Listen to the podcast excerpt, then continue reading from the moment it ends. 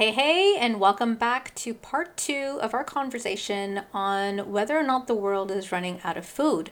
So, in part one, I spoke to Deepak Rajmohan, who is founder and CEO of GreenPod Labs. And for the sake of this conversation, I consider him to be a food technologist. And we had a great conversation, very enlightening one, on what the situation of food is in developing countries like India, where most of the waste that we see is largely on the supply side. So before the food even reaches the consumer's table, there's so much waste seen in the system, which makes it interesting to then move into part two, where I speak to Zach Johnson, sixth generation family farmer from West Central Minnesota and getting his perspective on what this phenomenon looks like in a developed country like the United States, where we see a higher percentage of waste happening after the consumer receives food. So it's going to be a great conversation. Let's get right into it. Do you think that the world is running out of food?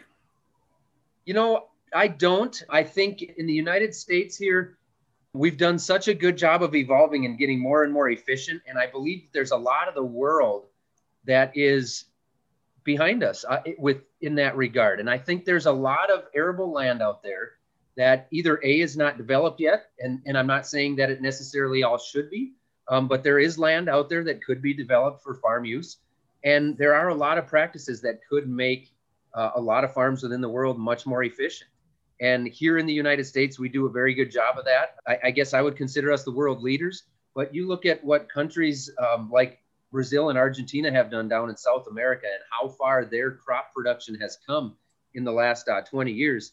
And it is unbelievable, specifically what they've been able to do with soybeans by just understanding more about practices, making their arable land more efficient, and using using the infrastructure they have and building on that. One of the other places to look is at food waste. My understanding, at least like within the United States, is there is a lot of food wasted out there. I really don't feel like we are running out of food at this point. I, I think we are doing an, an awfully good job of keeping up with our needs. The food that you produce, how much of it is consumed here in the US versus exported out? You know, that changes frequently. Dad and I grow corn and soybeans at the moment, large scale commodity crops. A lot of that is exported specifically to China, especially when it comes to the soybeans. Mm-hmm. China buys a lot of soybeans from the US. Those soybeans go overseas, and then most of the time, the, the big reason they want them is they feed them for pork production. Mm-hmm. So they're feeding them to hogs over there. When China's economy took off, and the the Chinese people ended up living a little bit better, and they're making a little more money, and they can make better choices when it comes to eating. They demand pork. In the United States, generally, if you have money to eat the way you want to, we demand steak or beef. In China, they demand pork. And so their pork industry has really exploded faster than what their their feed industry could take off with it. So they import a lot of our soybeans. They get a lot from South America as well. But I would say probably, oh, I'm guessing close to half of our soybean uh, production here probably ends up going to the West Coast and and gets exported and probably a large majority of that to, to China. When it comes to corn, we do export corn. Mexico is a big importer of our corn. They like to use a lot of our grain. But I would say when it comes to corn specifically on our farm, we actually market probably 80 to 90% of our corn lately has been marketed towards local ethanol plants. Okay. And then you get into the talk of, okay, now you're using food for fuel. And that is true I like to point out that number one, it's a great fuel alternative when it comes to being environmentally friendly and cleaner burning and and renewable, quite honestly. So you can discuss that, and then you look at the byproduct of ethanol, and really all they're removing is the sugars from that corn, and then the oil and the protein goes on to be a feed source or a product in some sort of food. So the oils are all still there, and they're being used in food products, skincare products, and hair care products, which sounds odd, but but that's what they're going for. And then the protein that remains from that corn is actually being used as a ration in livestock feed. So it's still being used as food the way it normally would. We're just we're just extracting the sugars out of it for ethanol production. So it's not just about growing food for human consumption. It's what can, what else can food be used for? Like you took corn and there's probably 10 different uses for corn, right? So right. that's being able to then growing one thing and then meeting these several needs. But if we stick with the consumption part, this idea about growing food here in the US to feed pigs in China because of the consumer demand there. I'm of two thoughts around that and would love to hear your thoughts around this too right if we're if we're moving more towards this global community where we're all a lot more connected to each other across the world than we've ever have been before through technology then why not food as well? So why can't we con- make these connections with food where i can help feed you over there? That kind of thinking versus a more traditional or maybe old school type of thinking. My parents they grew up in a time where they ate what was in season. Like if it was wintertime and oranges were in season, that's what they would eat. They wouldn't look for oranges in the summertime because it wasn't in season. So then that makes me think of growing local, consuming local, and not just local, but at that time. Because right now we're in this world where if I want avocados all year round, I can get avocados all year round. It may not be just from California, maybe from Mexico, maybe from another part of the world, but I can get it because I demand it. So the question I'm asking is just for your opinion on the world where we're in today, where we can literally get anything we want from anywhere at any time versus eating what's there at that time. Yeah, I, and I think there's a place for all of agriculture. Obviously, growing large scale corn and soybeans isn't for everybody, and it certainly isn't for every consumer. But what I tell that younger generation that's interested in getting into farming is that you don't have to do what I do if you love farming. There are farms out there who simply have a, a small amount of soil or a small uh, herd of livestock and maybe one tractor and they're doing very well by being creative and hitting some of those niche markets because there are a lot of consumers out there who are demanding some different things whether that's organic stuff or free range stuff or non-gmo or what whatever it might be right? And i think that's a beautiful thing. There's a place for everybody within agriculture. I really think it's up to the diversity of what the consumers want to demand and that consumer demand is what's going to drive the evolution of agriculture to branch off in these different directions. But I also think in a lot of cases, consumers are not fully educated on the decisions that they're making. And that's not to point a finger at anybody because I certainly am not educated on every decision that I make. Most consumers, their job every day when they get up does not consist of making the decisions or educating themselves on food production. They just they need to eat and they need to feed their families. And the same way that I don't wake up and think about how to be, how would I be a better lawyer or a dentist. That's not a thought process I have. I leave that up to the professionals. Mm-hmm. But I think there are a lot of cases where consumers are saying, for example, I want to eat non GMO food. That's great. And you should have that option. But understand that GMOs were created and are used widely to make us more efficient. The chemistry that I use on our corn now has diminished by a lot and the chemistry I use is a safer chemistry than what I used before we had genetically modified seed. So, sure, it sounds scary to say the word genetically modified organism, and it sounds like we're talking about building Frankenstein here. But the fact is that I'm actually being more efficient and I'm doing things in a safer way, in a way that's better for the farmer, for the consumer, and for the environment by using the latest technology in the same way we use the latest technology in every other industry. I would never step on an airplane and tell them that I want them to get rid of the GPS and I want to go back to the way it was 50 years ago, right? I wouldn't do that with computers or any kind of transportation, any kind of safety protocols. I, I, I get frustrated sometimes by the way that agriculture is being told that's what we should do. So while I think it's important to have that decision for the consumers, I also think it's important that they educate themselves on the choices that they make. Right. So I'm wondering, like, the effects of mass production. What has that done to the quality of our food? I guess off the top of my head, anytime you look at mass production food, things are done to be mass produced and to be efficient, right? So mm-hmm. perhaps there is perhaps there is some food quality that gets diminished through processes like that.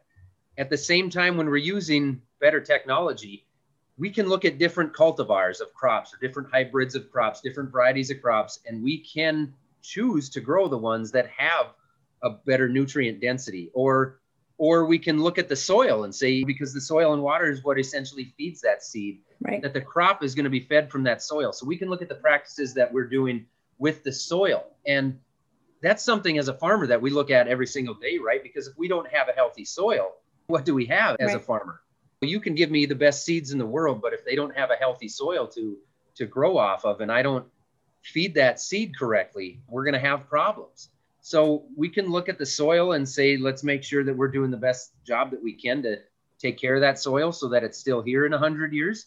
And there's a lot being done in agriculture on that front as well. As, you know, right now I would say that's probably one of the biggest things going on is really figuring out the soil and looking at the science within that and saying, well, the science doesn't fit everywhere. What fits me isn't going to fit in Saskatchewan and isn't going right. to fit the same as it does down in Florida, right? Where they're growing different crops at a different scale so, how do we look at our individual soils on a farm by farm basis and then make that choice for the crops that we're growing? And I, I rambled a little bit there. no, this is great. at least my perspective is I did not like vegetables when I was growing up. So, for me, it's a win. If I have a salad now, I'm like, whatever the quality of that vegetable is, it's mm-hmm. better for me that I had that bowl of salad of low nutrients versus not. So th- that's my opinion on it. But what is the most creative thing you have done in your farming experience to either grow more of something or grow something better of something? You know, right now, one of the things that that I just started testing with here, and it it comes off of the connections that I've made and the the people and the podcasts that I've been a part of really and, and that is i planted some cover crops this fall and what the idea is behind that is to cover the soil during the winter and prevent some of the wind erosion that happens during the winter because our ground freezes ah, solid. Okay. Mm-hmm. But, but so it freezes when there's moisture there, but the top of the ground is always dry. And at least in the winter for us. And if we don't get snow cover, which normally we do, but we don't have that right now. And so when the wind comes up, it blows some of that dirt and essentially the lightest soil is the first stuff to blow off, right? that's also the best soil. That's your soil that's most capable of holding the, the highest amount of nutrients. The topsoil. Yes. Okay. That is not soil that I want. The smaller those soil particles, the easier they blow away and the more efficient they are at holding nutrients. Mm. So that's not something I want. I do not want my soil blowing into the road ditch or into the mm-hmm. neighbor's field. Or I've heard soil scientists talk about how the very light soil particles will actually get up into the atmosphere and into the jet stream and they'll go thousands of miles away. Well, I want that soil in my field. That's my biggest asset. So I've planted cover crop on a few acres to try. There are a lot of farmers, specifically down in Iowa, it seems like uh, right now, uh, when it comes to the corn and soybean front, having great luck with with cover crop and incorporating that into a, a corn and soybean rotation. Cover crops are not something new; they've been around forever. But when corn and soybean production became big, it became much more popular to just turn the soil over, get the residue managed more, and get it underneath the, the ground so that your soil will dry out quicker in the springtime. The sun gets on that dark soil, dries it out, and then you can get out there and get planted, which generally equates to a higher yield. The science that's being done now is showing that after years and years of this heavy tillage, we're actually degrading the soils and we're changing the biology within the soil. So, what we want to do is try to get away from some of that tillage if we can and build up the soil profile again so that the water infiltrates better and we've got a better soil structure there. But one of the things, one of the big things, especially in the part of the world where I'm from and up in through the Red River Valley and up towards Winnipeg, where we can grow really good corn and soybeans, but our soil is very heavy, very wet. We're in a colder climate. It's difficult to dry it out. Running tillage really helps us get in the spring and does obviously and clearly equate to a, a much better yield but how do we try to work in towards getting away from that and can it be done? And I think one of the keys to doing that might be cover crops because some of the examples I've seen with some of the farmers down in Iowa. And if you go west of us where they run a lot of smaller grain stuff and it gets a little bit drier, uh, they don't get nearly the rainfall once you get out into the western Dakotas, Montana, Saskatchewan, those areas. they deal with cover crops and no-till all the time, and they have really good success with it out there. But trying to grow corn on a heavy wet soil in a colder climate is a whole different thing. And so I'm trying to figure out how we can incorporate cover crops into the rotation without it just being more costly to us. Yeah. And that's going to be a slow process, but that's probably the biggest thing that I'm the most excited about. To make sure is, is, hopefully trying to figure that out over the next uh, several years. This may be very simplistic understanding of what you just stated, but is it essentially that does the ground just sometimes need a break? Don't touch it. Or is this concept of a cover crop because it may not be corn or soy, something else, maybe has a lighter profile or a different profile, that too can act like a break for the ground? It's actually the opposite of that. The hmm. soil mm. does not want to break, it wants to be busy, it wants oh. living roots. The soil's alive, and the, the organisms in there, they want roots to feed on and they want to process everything that's down in that soil and they want to stay busy and you want to keep that activity going. And the problem is when our our corn or soybeans are ripe and we harvest them and then we till the soil, that soil is essentially done moving, right? There, there's mm-hmm. not there there is organic matter there and residue for those organisms to work on. But anytime you can have living roots within the soil and have a plant that is actually pulling nutrients from the atmosphere, and putting that in the soil, it's keeping the soil busier and it's healthier for the soil. And those roots help build up the structure and the organic matter and the water infiltration. And in our part of the world, I, I don't know. I, I guess in my head, I think maybe it isn't quite as important because usually within a couple of weeks or sometimes even before we're done harvesting, we're frozen solid. So that soil's mm-hmm. not really moving anyway unless you get down deep. Mm-hmm. And as soon as we can get on it in the spring, we're going to try to plant something. So we're trying to always be out there anyway but I think there is definitely something to having that living root structure and those yeah. living plants on that soil as often as you possibly can. And then there's other uses for cover crops too. We could talk all day about it, about how you can use it to break up compaction within the soil. You can use it to bring in atmospheric nitrogen and, and fix nitrogen within the soil. Um, you can use it to reduce having to drive through the mud essentially, because if you think about where you're driving a tractor, if you're driving on bare, wet soil, it's a lot more difficult than driving across your lawn. There's just there's so many different options with cover crops, and that's where I think we still have a lot to figure out on that front with figuring out in, in the parts of the world where I'm from. You literally just blew my mind with for some reason I was just so comfortable in this knowledge like yeah the ground needs a break. You can't just keep having it spit out crops. But when you were like no it's a living thing. We need to maintain that life through living roots I've just learned this has been like the best piece of knowledge like all week that I've gained. So thank you so much for that. Now, when you say cover crops, what kind of crops are they? What are some so, examples? You know, anything essentially, a plant is a plant, right? And anything can be used as a cover crop. It really just depends on what you're trying to achieve. And I should also say that I am no expert on this, but I talk a lot with farmers that are. Mm-hmm. and we actually have a podcast called Fieldwork, and that is through Minnesota Public Radio, and that's what we do. My co-host Mitchell Hora is actually uh, he is a, a soil health consultant from down in Iowa, and he's testing tons of this stuff all the time, and he works with hundreds of farmers who deal with this. But essentially, it all comes down to what you're trying to achieve. Yeah. Are you trying to get nitrogen in the mm-hmm. soil and use that as what we call like a green manure, and essentially fertilize, get some of your fertilizer needs right from the atmosphere by using that crop?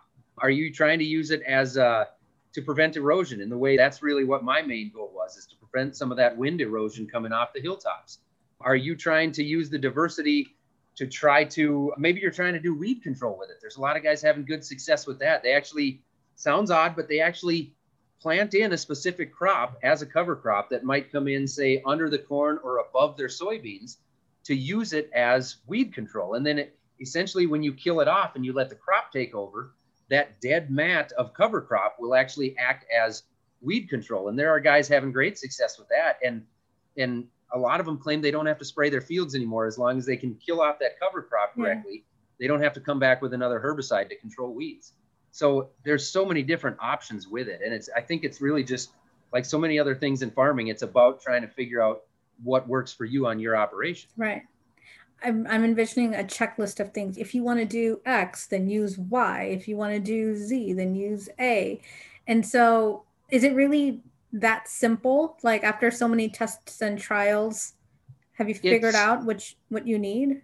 Scientifically, if you say, okay, I want to bring nitrogen into my soil, you can use. If you talk to the agronomist about it, they will say, okay, then plant this mix of cover crop but if you say, I want to break up compaction, okay, try some of the radishes and the larger root things that'll go down deep and break up compaction.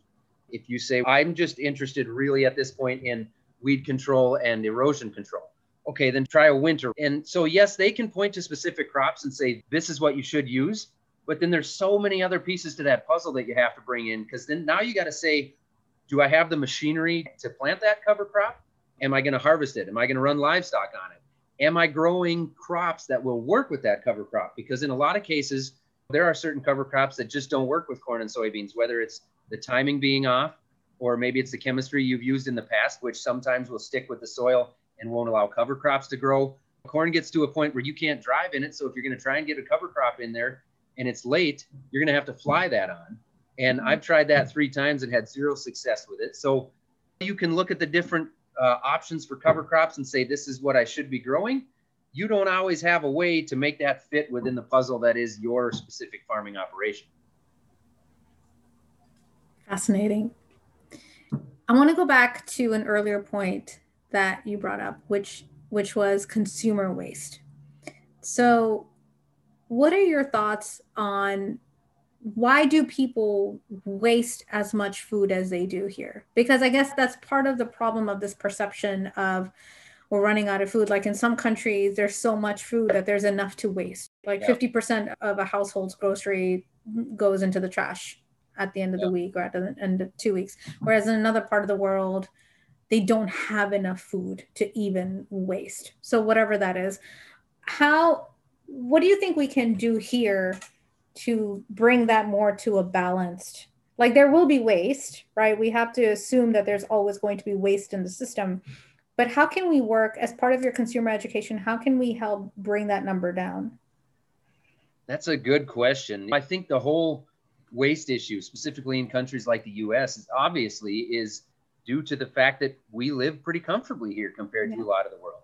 We have that option. If if we put more on our plate than what we're going to eat okay, well, at least I got to eat everything I wanted to eat. It's unfortunate, but yet at the same time, it's we're fortunate. That is a thing. We don't live in a country where we're struggling to find the scraps to eat.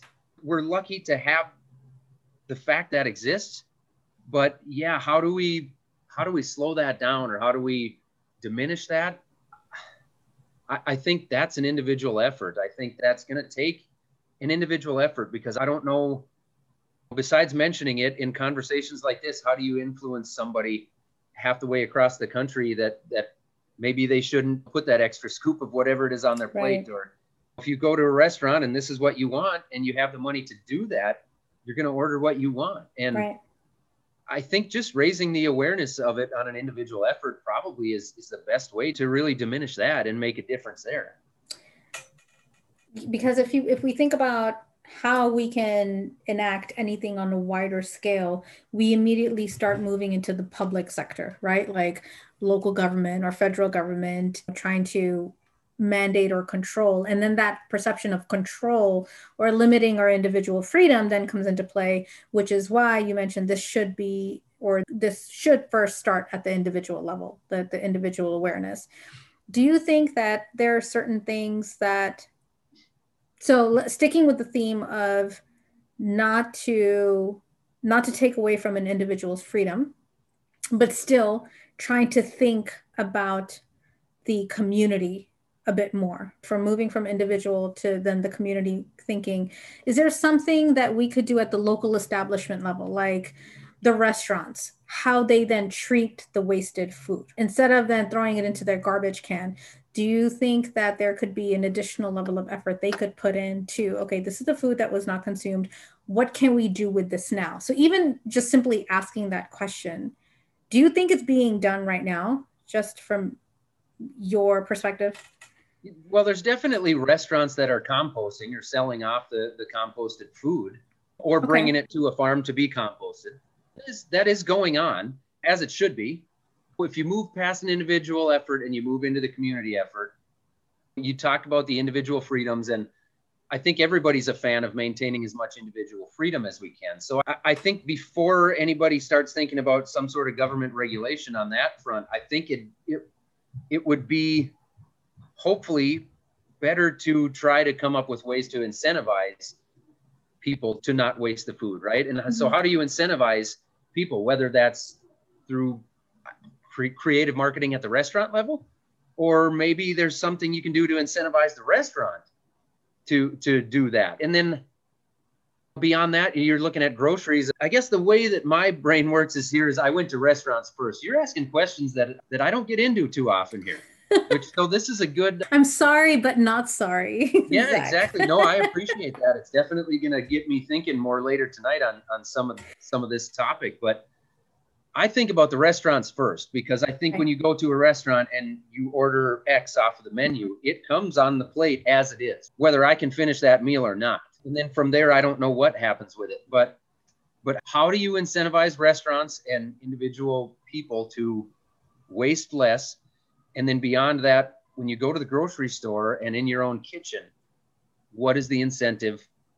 Because obviously the financial right. incentive doesn't right. necessarily work but that's fascinating because, again, I did not know this, but there's a buyback program. There is a mechanism for a restaurant or maybe even individuals to come and sell compost to farms. I did I not know that existed. I believe so. I think that's something that's relatively new as well. And I think it's not a simple process that there may be, and I don't know, but I would guess that there's probably some hoops to jump through when it comes to that so that restaurant waste isn't just being thrown onto the fields in an unregulated way. My mm-hmm. guess is that there's probably some hoops to jump through and make sure that you're following a specific protocol. More yeah. than likely, it's not something I've worked with, but I've certainly heard about that type of thing. I, I do know that is being done, that type of stuff. But can um, all food compost be treated equally when trying to use for farming? Well, as a farmer, when I think of that, I think obviously a tomato is going to compost differently than a chicken wing. So I think as the farmer, when you look at that, as a farmer, if I was purchasing compost, which I'd be willing to do mm-hmm. because there's nutrient, you know, that nutrients, the nutrients in there are an asset to me if I put those on my field. I want those nutrients. It's, it's fertilizer. Mm-hmm. And so I, I want that. But as a farmer, I also can't just throw it in a spreader and toss it all out there because it's not going to be in, in evenly fed nutrients. It, so what I think one would need to do is have it compost down.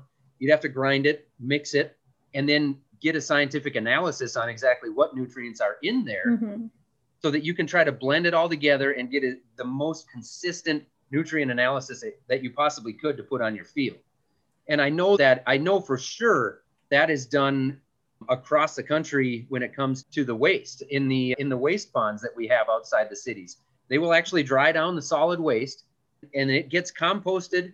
It gets dried down. A lot of times the energy gets burned. They will burn off the methane for, for energy. The cities will. And then that dried compost will come out and be used as a fertilizer source. And like in, in our neighboring county, we actually have a large city that does that and they put it up for bids and the farmers pay money to purchase that. It's composted human yeah. waste, but essentially it's just fertilizer. Everything ends up the same in the end. It's all nutrients that we can use to grow crops. And so I, I don't see why composting restaurant waste would be any different. Which is why it's important to grow highly nutritious food and make it available to consumers because then the waste that they generate, if we want to use it for more farming, it is important to you as a farmer to use highly nutritious compost. So, Zach, on the ending note, what is a message that you are trying to put out there for consumers? I think a couple of things here on the message I would like to get out to consumers. Number one, just because farms look different today than they did 50, 60, 80, or 100 years ago, it doesn't mean that they aren't the same family farmers out there doing what they've always loved to do. For example, my farm right here, we are sixth generation. We've been on this same piece of land for 152 years now. We love what we do, and, and it's my dad and I farming. And if I climb up to the tallest point in the county and I look out in every direction, 95% of the farms are the same exact way. We are still the same families out here doing what we love to do. And if we don't take care of the water, the air, and the soil and the ecosystem that we have here, that affects my family more immediately than it affects right. anybody else. So we have a real interest in making sure that we take care of our local natural resources. And I want people to know that we use the management practices that we use for good reason. And it isn't because we're just hell bent on money. We really have scientific reasons and management practices that we use for a reason. And we're not just out there throwing fertilizer down and pesticide down and all the drain tile we can to try to pump out the best yield we possibly can. We're trying to get a return on investment on stuff and we're trying to grow food healthily, not just for consumers like you, but also for our own family and for right. ourselves. Farmers still love what we do and we're still out here doing what we love. Thank you so much for your time. Yes, thank you. I appreciate you having me on. I hope you enjoyed these conversations with both Deepak and Zach about this really important topic about food and whether we're really running out of it or wasting it away or some combination of both. Now, before I sign off, I did want to take a minute to think a little bit more about something they both mentioned, which was the power of the consumer. They both spoke about sweeping changes in the system, which have been brought about by things that the consumer wants. And so everything that they do moving forward is again based on what the consumer wants or doesn't want. I remember watching an episode of the show called A Good Place, where the entire premise of the show was to tally up points that people get from living good lives or bad lives on Earth, which then assigns them to the good place or the bad place after they die. And in this one episode, they were showing how it was so much easier to accumulate points for the bad place than it was for the good place because of this there was this one person who made the decision. They thought that they were buying an organic tomato and so they were doing great for the world. But then it turned out that that one organic tomato the way that it was being grown or it was being transported it actually did more bad for the environment than good. And what this showed me was that it is very complicated to make what we think are right decisions, not just for ourselves, but for the community and world around us. But I don't want to let that complexity lead me into complacency. Now, what I mean is just because it might be so hard for me to buy the most ethical thing at the store, I don't want to give up. I still want to drive myself to learn more and then to educate myself and others around me a little bit more and really continue the effort to do what I can. Because as Deepak and Zach both said, I have a lot of power as a consumer and I need to start exercising that. So, please tune in next time when I continue these really important conversations with really smart people. And in the meantime, keep your heart open so that you can hear your own truth and again, if you've enjoyed any part of this conversation, then please share this out with other folks in your group. And until then, toodles!